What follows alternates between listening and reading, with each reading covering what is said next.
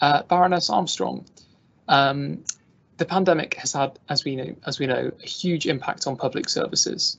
Has it made levelling up public services harder? Yes, it has.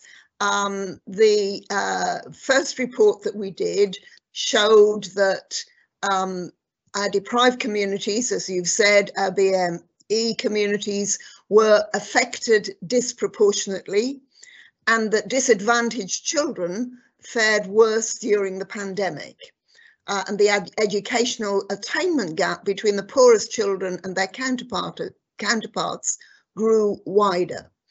In our recent inquiry of, on levelling up, we found that although the various levelling up funds will provide welcome additional resource for local areas, they will not compensate for the damage caused by a decade of cuts to public services, which have disproportionately affected the poorest.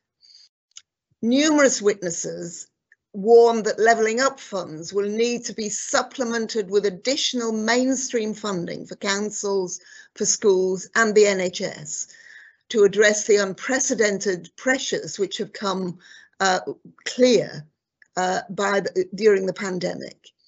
So my one killer fact, if you look at the spending plans of the Treasury in the Red Book over the next few years, unless spending elsewhere is increased, public spending on public services, 44% of that will be taken by the NHS.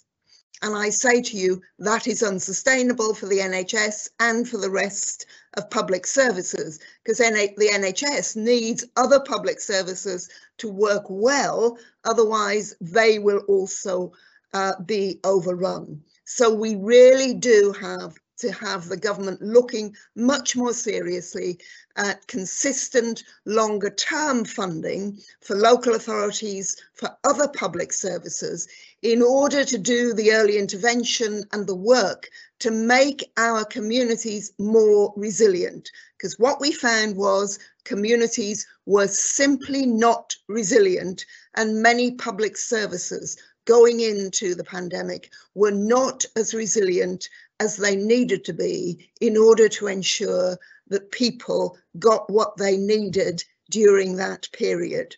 And as you've said, we've now got long back, uh, backlogs. So yes, the pandemic has made it more difficult to level up and the government needs to think about more than the NHS and more than transport and infrastructure in the way um, it is tackling levelling up.